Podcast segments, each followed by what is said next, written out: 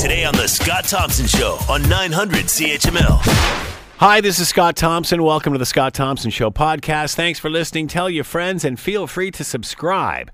Coming up on today's show, a new Ipsos poll says Justin Trudeau is less popular in his country than Donald Trump is in his. The Federal Judicial Affairs Commissioner says he can't probe into the Supreme Court appointment leaks and the Jody Wilson-Raybould SNC scandal as it all gets more cloudy. And Donald Trump has weighed in on the investigation of actor Jussie Smollett, and he's not happy. It's all coming up on the Scott Thompson Show podcast. According to a new Ipsos poll, Prime Minister Justin Trudeau has slid so far in the ratings. He's actually below the approval rating that Donald Trump has in the United States. As it sits right now, the Conservatives, according to Ipsos, the Conservatives sitting at 40%, the Liberals at 30, NDP at 21, Bloc at 5, others at 4. Certainly not where we were, I guess, about a year ago. To talk more about all of this, Daryl Bricker, Chief Executive Officer, Global Public Affairs for Ipsos, and on the line with us now. Daryl, thanks for the time. Much appreciated. My pleasure, Scott. Thanks for having me on. Are you surprised at how quickly this has all happened? Yeah, it seemed like a kind of a nothing scandal that, due to the results of the efforts of the government in trying to put it behind them, they just seem to be making it worse just about every day. So it's really attracted a lot of attention from Canadians. I mean, the previous survey that we did for Global showed that 66% of Canadians were actually watching this. Only 68% of us vote. Many thought that's bizarre, right there. Yeah. Many are surprised that and thought that this was too deep into the weeds for Canadians, the average Canadian, to take interest in. Why do you think it has resonated? I think because it's become very personal. It really is turned into a he said, she said type of a story in which somebody who's made his reputation in a very specific and direct way is acting completely contrary to that reputation. So people get the drama of it. It's a very personal, it's a very, very personal discussion, and they can plug into it. It's not about the legal issues. It's about the personal issues. All right, let's talk about the numbers that Ipsos has found. Give us a little rundown. So you had it correct, 40-30. We have the NDP up a little bit. I can't remember. I think it's about 21. But the real issue is where this is all distributed. 10-point lead seems like a big lead, but it's especially big when you see that the biggest parts of the lead are in places like British Columbia and Ontario. British Columbia, where the Liberals were hoping to make up what they were going to lose in Alberta and the rest of the prairies. But so they have problems there. But also in Ontario, where the biggest chunk of seats available to any political candidate are available, and they're now 12 points behind the Conservative Party. That means they're probably even more behind them in the 905. And if you remember the last provincial election in Ontario, that's where Doug Ford won his majority. So really in fairly desperate shape, and no place that is obvious where they could make up the seats where they might lose. What does this say to have these sorts of numbers where we are, roughly 6 months out of an election?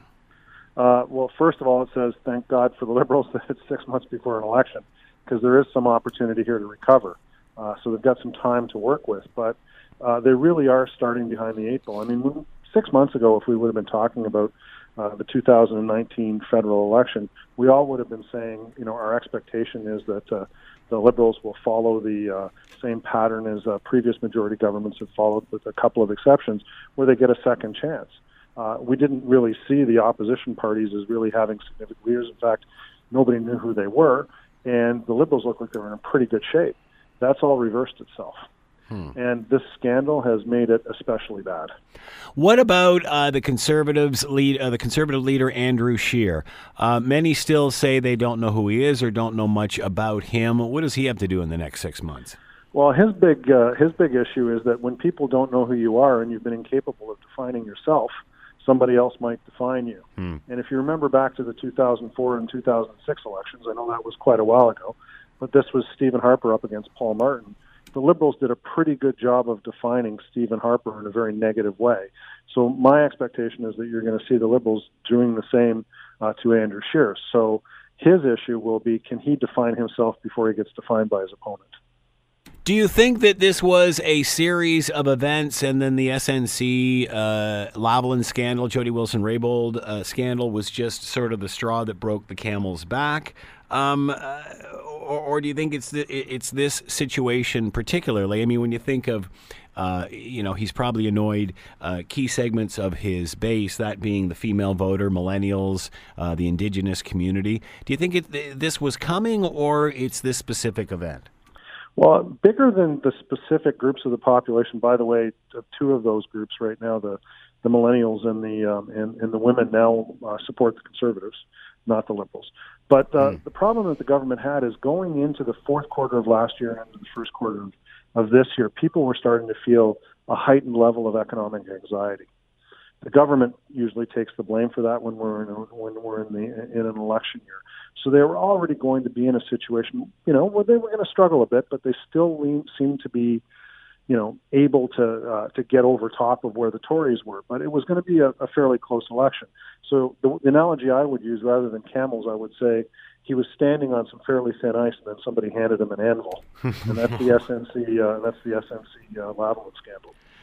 It's, as you mentioned before, this seems to be a personal issue. The Prime Minister perhaps showing he's not the person that we thought he was during the campaign. Is that harder to overcome than, say, a policy issue? Is this about the actual Jody Wilson-Raybould and SNC-Lavalin affair, or is this the fact that how he's handling it and he's not portraying the person we thought he was? Well, I think that's exactly it. We've caught people in a situation, or he's caught people in a situation where they're seeing a side of him that they didn't believe existed, and now they're seeing all sorts of representations of that through this scandal. And the thing about scandals that aren't policy-based is it's not about wonks talking about what's a good or a better or worse policy. It's really about people, and everybody gets people. And so the question is, who do you believe? And at the moment, Canadians tell us 2-1 they believe Jody Wilson-Raybould 2-1 over the Prime Minister.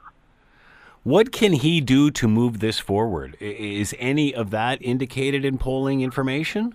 Well, I think experience in dealing with political campaigns suggests a couple of avenues, but really only one that's probably going to be valid for him, and that is that he has to find a way to turn the channel on this.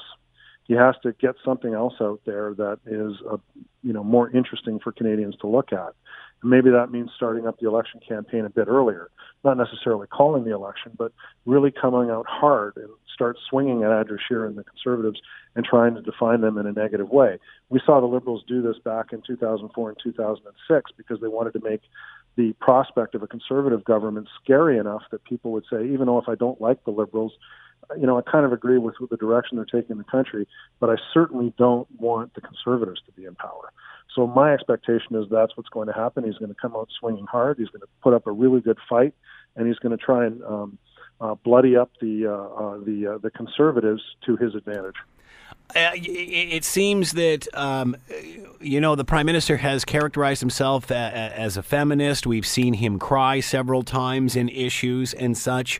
Why does he just not apologize, fall on the sword? That seems to work for him in the past.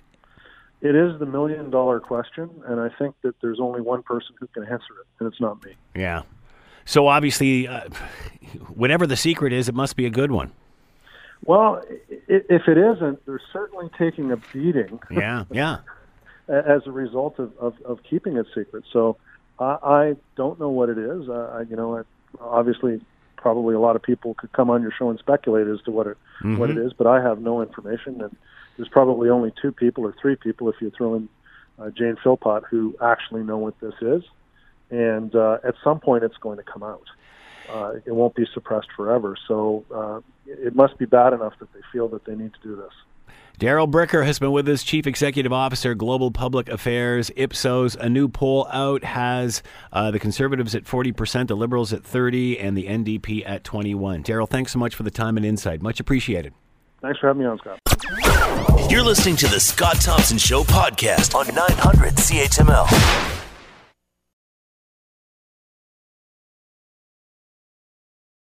I'm as tired of talking about the SNC-Lavalin and Jody Wilson-Raybould affair as you are, but it just seems that information keeps coming out every single day. There's another addition to this story, and the Liberals show no sign of putting this to bed and getting rid of it in any way, as they continually shut down avenues for Jody Wilson-Raybould to speak her mind. The Ethics Committee, the latest the other day, and of course we remember what happened with the Justice Committee.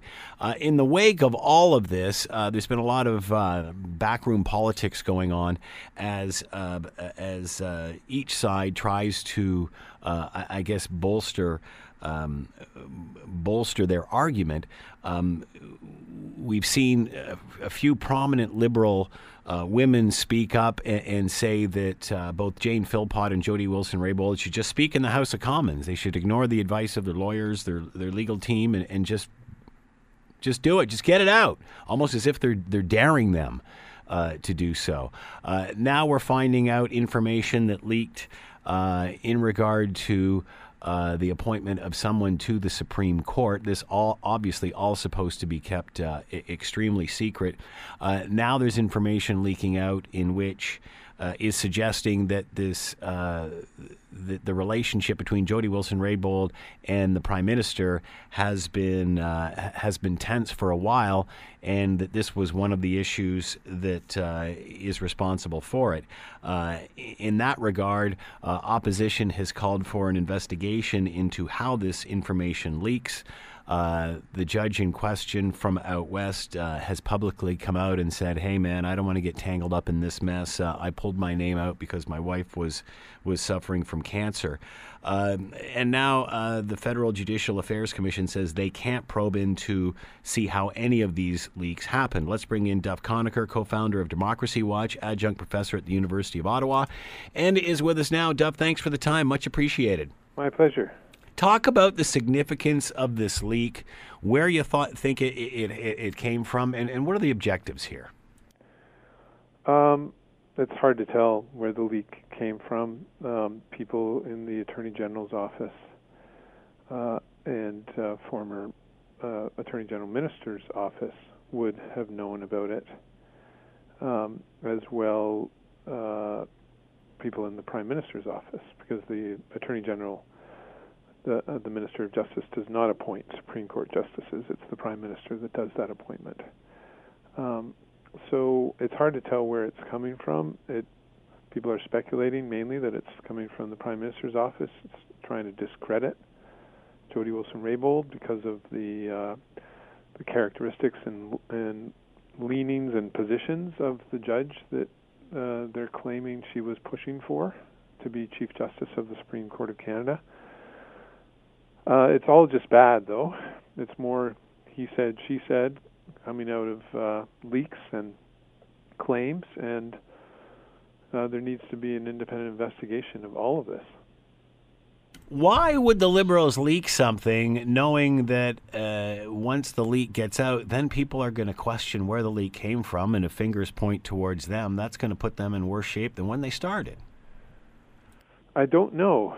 I mean, I'm guessing only that they thought that the positions that this judge, Joyelle, had put forward, that they're saying the former Attorney General Jody Wilson-Raybould was pushing for, that those positions, people would be upset about that, and that people would focus more on that than on the fact that someone was leaking information about Supreme Court nomination process and applicants' names and things like that, which is all supposed to be kept secret because people who apply for those positions have jobs as judges and or lawyers already, and obviously you don't apply for a job in public. You want to ensure that that doesn't affect your current job that you have, and anything like that. So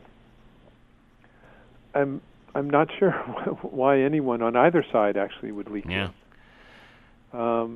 Unless those on this, it is people from the Attorney General's office, and they're leaking it posing as someone from the PMO to sort of get the spin going that the PMO is doing this. And then it works in Jody Wilson-Raybould's favor because the leak makes the PMO look very bad. Because all the speculation has been that it must be people out of the Prime Minister's office, and they must be doing it to try to slander her. You know, the Globe talked to a senior government source, so they must know who they are. And I don't think they would run it if it was Jody Wilson-Raybould putting that out there. Mm-hmm. Because they kind of spun it as if it was from the PMO. That would be dishonest for the Globe to do that. Does the issue of the judge, you know, this whole issue that they're trying to bring up, and does it change the channel? What's, you know, obviously there's huge significance in a leak, but the fact that they had a disagreement over this judge, is that relevant to any of this? And only if you look at the situation and say, oh, wow, Jody Wilson-Raybould really was doing things that were unacceptable, and no wonder the Prime Minister wanted to shuffle her out of that position. And, you know, essentially the leak looks like, again, it's very hard to tell, but it looks like an attempt to say the Prime Minister had a justifiable reason for moving her from the Attorney General position, and therefore, you know, people should stop believing that she was moved because she wouldn't step in and stop the prosecution of SNC-Lavalin like the PMO wanted. Wouldn't that information be better coming from his lips? Well, Gerald Butts claimed the erosion of trust, and Trudeau said it was all a misunderstanding. I mean, they put out 8 different spins there, including admitting to wrongdoing, because they've said there was no inappropriate pressure, as if there is such a thing as appropriate pressure on the Attorney General to stop a prosecution. And the rule is no pressure is allowed. So there is no such thing as appropriate pressure. Right. So they've admitted to wrongdoing. So I don't know. It's the leak and, of course, the response to it saying it's outrageous. And it seems like another spin. You know, Jody Wilson-Raybould hasn't had 8 different spins on what happened. She's just been consistent. I was pressured, and that pressure is not allowed. And so it looks like just another bad attempt by the PMO to try and spin this and put the blame on Jody Wilson-Raybould. And it's backfired as all the others have.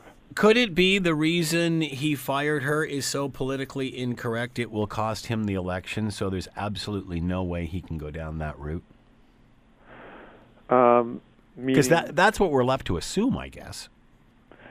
Well, we'll have to see. Jody Wilson-Raybould is disclosing all sorts of written documents about the pressure part of it, up to the point that she was shuffled. And those may include some written documents about why she was shuffled. Mm-hmm. And so if those written documents, I mean, she said, I asked the Prime Minister, is this because I'm not stopping the prosecution of SNC-Lavalin? And he denied it. But maybe there were some written exchanges as well, not necessarily with the Prime Minister, but with others in the PMO about that. And the waiver that Trudeau has granted includes up to the point that she was moved to the Veteran Affairs Minister position. So she could disclose those written communications. And so that's going to the Justice Committee. We're not sure exactly when. And then I was under the impression that the Justice Committee has received these now. I haven't seen that report, but that may be. And then they translate everything before they make it public. Yes. For the Francophone MPs on the committee.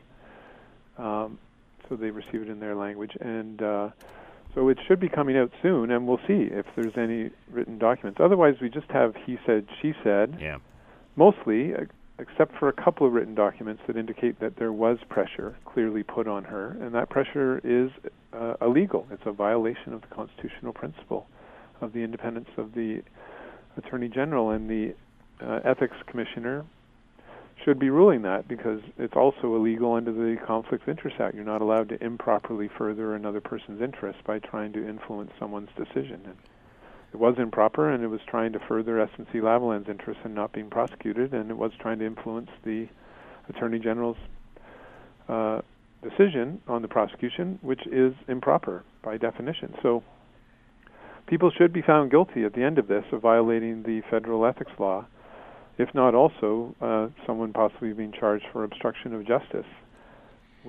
And it's unclear whether that line was crossed, but the RCMP should be investigating that and should give a public explanation if they do not prosecute anyone as to why they haven't. What about the leak of information in regard to this judge's application to the Supreme Court? How serious is leaking that information? Should there be some sort of investigation there? Yes, there should be. And the question would be by whom. I would say that the Privacy Commissioner probably has a say under the Privacy Act, which applies to information that the government gathers from individuals.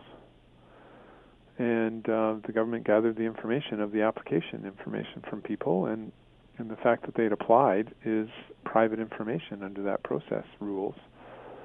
So I think the Privacy Commissioner is the one to actually investigate that, and then the leak of that private information as well. So that's, I think, the best place. I know, I believe Lisa Raitt, Conservative MP, went to the Federal Judicial Affairs Office. They don't actually handle Supreme Court appointments. They handle appointments to the federal courts and to the provincial superior courts and appeal courts. So they wouldn't be able to investigate it. Will this story regarding the Supreme Court candidate, will that distract from what is happening with the Jody Wilson-Raybould SNC-Lavalin affair? Is that what the plan is, or does that just complicate it even more and make them look worse? Yeah, I think it's just adding to the Prime Minister's office looking bad in the situation, because most commentators are assuming without knowing, so people shouldn't assume, but most of if anyone looked at the media and the headlines, they would see things like liberals have no regard for the rule of law, and this leak is more proof of that, even though we don't know exactly that it came from an official in the PMO. It's a government source, so the Globe is saying it's someone within the government. But that it is possible that someone in the Justice Ministry who is sympathetic to Jody Wilson-Raybould or not, whether it's coming from the PMO or someone in the Justice Minister's office or someone in the Department of Justice, it is coming from the government side, and it's illegal for someone in government to be disclosing that information. A new Ipsos poll out has the Conservatives at 40%, the Liberals at 30%, and the NDP at 21%. Are you surprised how quickly this has taken effect, especially since it seems to be more a personal issue than it does to be one of policy? Except it involves trust. Yeah, and that's a fundamental issue. I mean, voters are in a bad position in any election with regard to trust, because it's legal for politicians to lie to them and with false promises and bait them with false promises. But generally, especially swing voters, who are the ones that decide elections, trust in whether someone's trustworthy, whether they're going to do unethical, dishonest, secretive politics as usual, or actually govern in an open, accountable, and honest way. Those are big issues for swing voters. And as I said, swing voters decide elections. So, with Trudeau, he promised to change the voting system. Right. Blatantly broke that promise. Has broken the promise in terms of open government. There's been several reports about that. The level of secrecy is still as high. They haven't changed the law to require more transparency. And then you add this and other scandals and ethics scandals, and when you shatter that trust, you don't get it back, and people say, okay, if you're going to do this, something like this, what wouldn't you do that's not in the public interest but is instead trying to further the Liberal Party's interests? And swing voters in particular do not want politicians in there who are doing things to help their party. They want politicians in there doing things in an open, accountable, honest way, an ethical way, to protect the public interest and uphold it. So I'm not surprised, because it has all these elements that push the hot buttons of swing voters, and it's not surprising to see the swing in the polls as a result. Every party has its core voters that won't ever leave them, and they'll stick with them through anything and always think the other parties are worse. But they don't decide elections. Swing voters do. And that's why it's so damaging to the Liberals. So do you think this is people realizing that he's not the same as he sold, that he's not the person that they voted for? I mean, we saw another example of this in a situation last night where at a fundraising campaign where he made a flip comment and then backtracked on it. Is this what the issue is? He's not what we thought he was? Yes, well, and just to say, something like that probably wouldn't have been covered in the past. Yeah. Right? So you get piling on, and you get the small wave becomes a tidal wave, because the media, things that you do after that that point to the same kind of attitude suddenly get more coverage than they would in the past. Mm. And, of course, social media is amplifying it, the opposition parties and things like that. So... yeah, they promised open, accountable, honest government, and to be concerned about middle-class voters. And we're going to change the way that politics were done by the Conservatives for 10 years. And when you offer that, they set even a higher standard than Stephen Harper did coming in, right? He promised the same thing when he won in 2006, the Federal Accountability Act with 60 measures to clean up politics in every way, make it more open, honest, and ethical, and broke those promises, and then had several scandals. And so you're seeing the same kind of shattering of trust. Trudeau set the bar even higher for himself. And false hope is a bitter pill to swallow, right? So when someone offers you that hope and then it turns out to be false, that's pretty shattering to any voter's trust level. And there's no way to win it back. You know, when Trudeau makes promises in the next election, the opposition parties will be able to say, so are these the same kind of promises you made last time? Why should anyone believe you? And that's a really difficult hurdle for any politician to get over.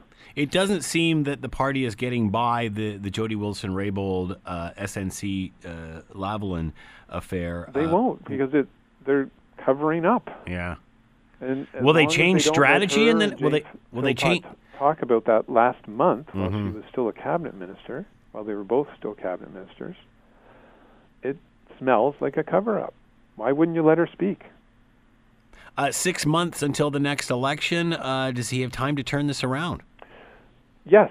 And the way to turn it around is if the Liberals choose the right big five issues to promise and make the right big five moves to show that they care to voters, and some of those moves should be cleaning up things that have been revealed to be rotten, then they can recover. But, you know, he'll have to make titanium-clad promises in the next election. Will we have to hear from Jody Wilson-Raybould before that happens? Yes, because it will just keep hanging over them. That's why I don't understand why they're doing this. It can't be worse if she discloses more. What could be worse? They already look...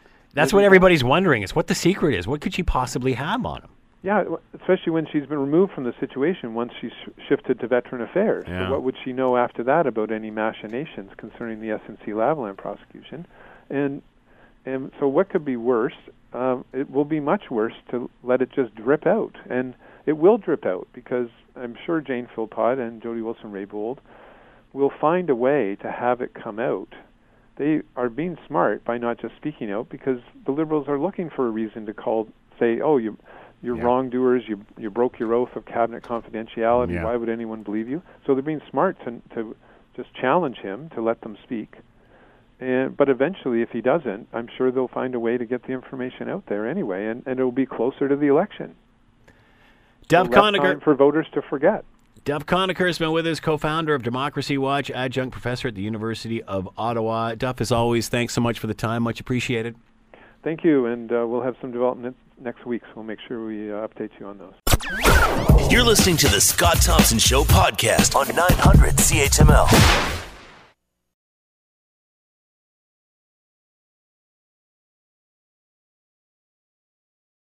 You know, I really haven't talked a lot about this case, mainly because it just makes me feel dirty. And, you know, I just... It just seemed like one of those issues that, you know, no matter what side you cover, you're not going to come out clean in this. But then it has seemed to have taken just a wildly bizarre twist. And now even the U.S. President Donald Trump is weighing on this. We're talking about the case of Jussie Smollett, the Empire star, who allegedly was attacked, racially motivated attack and such, and then the investigation spins around, and in Chicago, police start investigating and then accuse the actor of trying to stage the whole thing. And actually, the two guys that attacked him were actually paid to do it.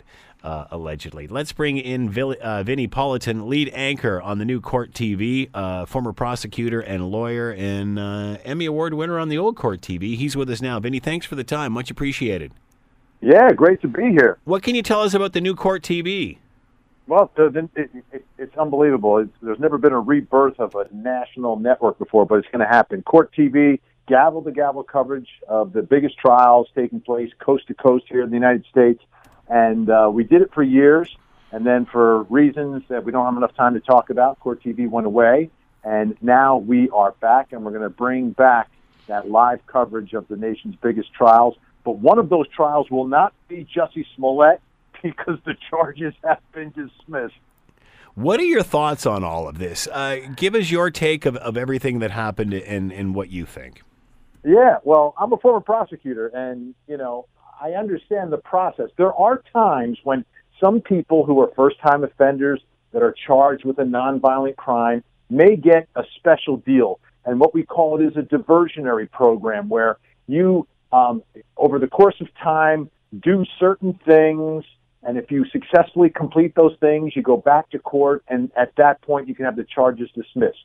So what I would expect in a case like this, if he was going to get into a diversionary program with the opportunity to have everything dropped and erased from his record, is that he'd come into court and the judge would say, you know, all right, fulfill certain conditions, maybe some community service, not community service that you've already done, but something in the future. Maybe pay some fines, get some counseling, talk to kids, do something, stay out of trouble for 6 months, then come back into court. If you successfully complete all that stuff, then we will dismiss the charges. But he got the deal of deals. I mean, he was indicted by a grand jury, 16 counts, and they're all gone, sealed, and expunged like it never happened.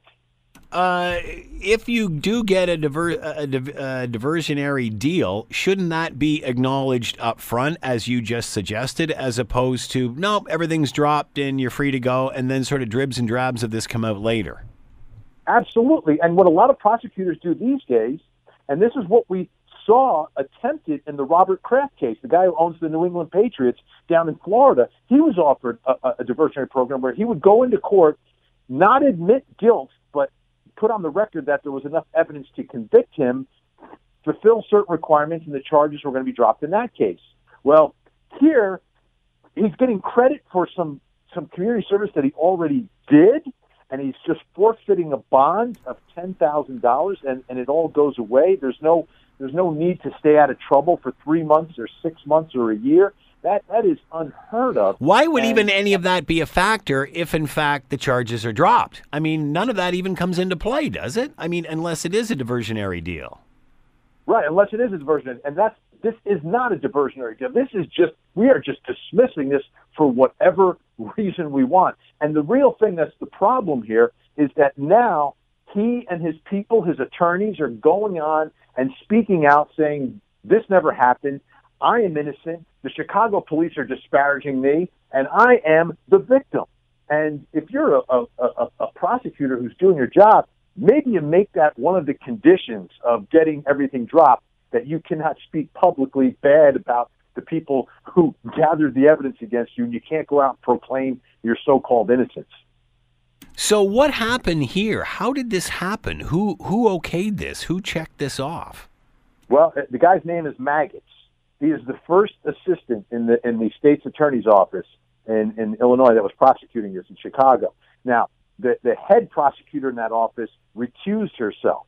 And so the first assistant took over the case, and he said in his discretion, because of all the other crime we have in Chicago, the nonviolent nature of this, we did with this case like we do with thousands of others.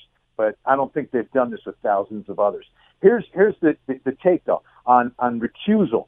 The head prosecutor recused herself, and she says because she had some contact with family members of the accused, who's Jussie Smollett, right? So most district attorney offices or state attorney's offices would recuse the entire office, not just the head person. So what would happen is the case would be transferred maybe to the state attorney general or to a sister prosecuting attorney in another county within the state. But that didn't happen. So everyone's questioning whether or not she actually recused herself and had no influence whatsoever in the outcome here. Many are, including the mayor of Chicago, the prosecutors all stood up and said they can't believe what's happening. They're not exonerating him. Just the charges have been dropped. And even alluding that there's justice for the rich and justice for everyone else. What happens now in regard to finding out what really did happen? Well, the police released, upon a request made by a member of the media, I think it was one of the local papers, released the investigation papers that they have. There were some other documents that were out there. But at the end of the day, this is now dismissed and expunged. And when you get a criminal charge against you expunged, it means you can act as if it never, ever happened. Whether you're applying for a job, answering a question in an interview, you do not have to acknowledge that these charges and this arrest ever happened. So we may never find out unless the brothers come out and tell their story and people believe the brothers. All right, let's go to that angle. Talk about the brothers. These are the people that allegedly attacked him and their relationship to him. Right. Well, one of them was Jussie Smollett's trainer, someone who was getting him in shape for his concerts and for his position on Empire. And the other one is his brother. These are two Nigerian immigrants. And their story to police, as police have put in the records that I've gotten my hands on, they basically said they were paid $3,500. They rehearsed this attack ahead of time, and they coordinated it all with Jussie Smollett to have the attack happen that night because the brothers the next day had a pre-planned trip to Nigeria and would be out of the country. So their story is they were paid to do it. It was sort of an acting thing, and it was all set up and actually rehearsed ahead of time. And they are known to be the actual alleged attackers, correct? The evidence seems to point that way if you believe the brothers themselves, because they admitted it, number one.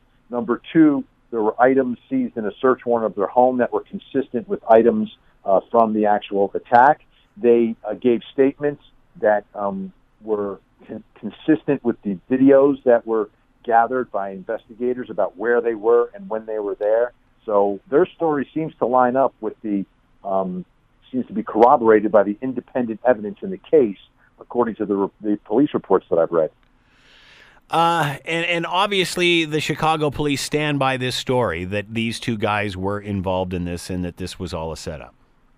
Absolutely, and they're livid because of all the resources that were poured into this, the fact that the whole hoax was set up in a way to embarrass the city of Chicago because they believed that Smollett believed the case would never be solved, that they wouldn't be able to catch these two white men who Smollett said attacked him, wearing their. Let's stop with that one, Vinny. How do you say this is a racial attack when it turns out the guys aren't white? Right. Well, Jussie Smollett said he saw the skin around the eyes of one of the masked attackers, and he was white. He said they also were referencing that this is a MAGA country, Make America Great Again, Donald Trump's slogan. So based upon the words of Jussie Smollett and what he said, that's how the racial aspect of all this entered into it. So, now does he agree that these are the two people that allegedly attacked him? Are they on the same page there? His attorney gave an extensive interview on several media outlets and not conceding that point, but not saying it wasn't them. Now, the one thing that did happen here, there was some surveillance video when they were trying to track down the attackers. It was grainy video of these two brothers, but you couldn't really tell who they were, what race they were from this grainy video. But Smollett positively identified those two as the one who attacked him. That video is of the brothers, as has been corroborated by their own statements to police. So what happens now, considering both our sides are still talking about it? Well, I think the police are not going to let this end. I think there could potentially, by the city of Chicago and Chicago PD, be a civil suit trying to regain all the expenses and man hours that they extended investigating this case. So they could potentially sue Jussie Smollett. There were talks by Smollett's attorney that she may go after the city of Chicago for defamation and for what they've been saying about him, because they're still clinging to this is not a hoax. This was an actual attack. So there's still a slight chance that there could be a civil case that could be covered by the new Court TV, but no criminal case. Donald Trump tweeting on this, saying the FBI and the DOJ to review the outrageous Jussie Smollett case in Chicago. It's an embarrassment to our nation. What can Donald Trump do? Donald Trump can't do much, but the Department of Justice, which is led ultimately, I guess, in some sense by the president. But what they can do is investigate another aspect of this, which was a threatening letter that was sent to Jussie Smollett before the attack. There were allegations by Chicago police that Smollett sent the letter to himself. So if that is, in fact, the case, then that could be a violation of federal law. The other things the feds can do is look at the state's attorney herself, Kim Foxx, who dismissed these charges, to investigate the nature and circumstances surrounding that dismissal, although I would think it would be up to the state's attorney general, the attorney general of Illinois, to investigate that. That would be more appropriate than for the feds to come in on that. But I think we'll see an investigation into the letter and see where it takes us from there. But it's really a messy, bizarre situation. Never seen anything like this in all my years at Court TV. Can the FBI do what the Chicago police couldn't make stick? No. They don't have to. The only jurisdiction they would have would be on the threatening letter, because that would be through the mail system, through the Postal Service, and then the federal criminal law has jurisdiction over an allegation like that. But just an assault or a hoax happening in the streets of Chicago, the jurisdiction is squarely with the folks in Illinois, not with the federal authorities. Will person who made this call be investigated? Will this go farther? I'm not sure how far it's going to go. Now, Kim Foxx is an elected official as the state's attorney. She's the one who's in charge of the office. Maggots is the first assistant. He's not elected, but he's appointed to that position. So if there's an investigation into something untoward about the dismissal of the charges, then you could see something else from this happen. But prosecutors in our system of justice do have a lot of discretion. Will this continue in the media? Will this go underground, this discussion? I think it will continue until there is... If there's a final resolution on the letter and then there's no civil suit filed, eventually it will kind of fade, except when Jussie Smollett is in the news. And every time he's in the news, folks will be reminded about this. And apparently this weekend, I think he's up for an NAACP award. So people will be talking about it. Where does this leave the brothers that were involved in this? That's the big question, right? Because if, in fact, this was not a hoax, then the brothers committed an assault. But no one believes from law enforcement that it was actually an assault. They believe it was a hoax. So I don't think they get charged with anything. Could they perhaps sue Jussie Smollett for defamation, because he's now saying that this wasn't a hoax and that he was actually attacked and everyone's pointing the finger at them as being the ones who attacked them? Maybe. But it's so messy. I think they're just going to try to fade out of the spotlight and continue in their career of getting people in shape and telling them what they should and should not eat to be healthy and stay away from Jussie Smollett. What can anybody dig deeper in this and get any more information and find out exactly what happened, or is everything sealed? It's sealed. And the court file is sealed and will be expunged.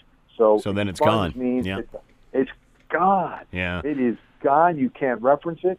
And if you are the one who had the charges and the charges have been dismissed and the record's expunged, you walk around like it never, ever happened. What made Chicago police look deeper into this, dig deeper into this? Why did they, what sort of red flag made them realize, I don't think this story's accurate? Do we know? Well, the general circumstances were, it's 2:00 in the morning. We're in the midst of this incredible cold spell in Chicago in the middle of winter, and someone recognizes Jussie Smollett at a Subway sandwich shop at 2:00 a.m. and has with them a noose and bleach ready for a racial attack.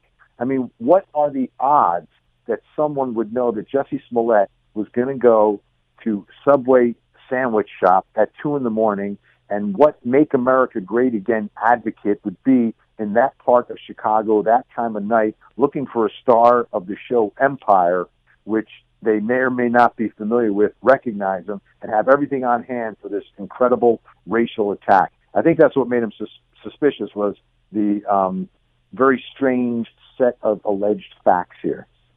So he's cleared now. Jussie Smollett is cleared of all of this. It's gone. What does this do for his career moving forward? What does this do for him?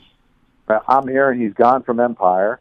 So I think the one thing, though, about our society these days is our memories fade a little bit, and we are a forgiving society. But this is going to be different because he's never going to acknowledge that he did anything wrong. So I think that makes it a little bit more difficult for him, because if you have a problem, you make a mistake, you apologize, people forgive. But if you never acknowledge the wrongdoing and people still believe that you did something wrong, I think it'll be a tougher road for Jussie Smollett. Although at this point, he still does have some base of fans that are believing in him. It's not nearly as large as his base of fans was before all this started, but it'll be fascinating to watch how that part of this story develops.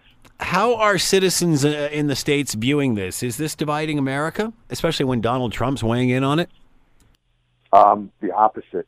It's uniting America, and I'll tell you why. You've got Rahm Emanuel, right, who was the chief of staff for Barack Obama, President Obama, who was the Democratic mayor of Chicago, on the same page as Donald Trump today.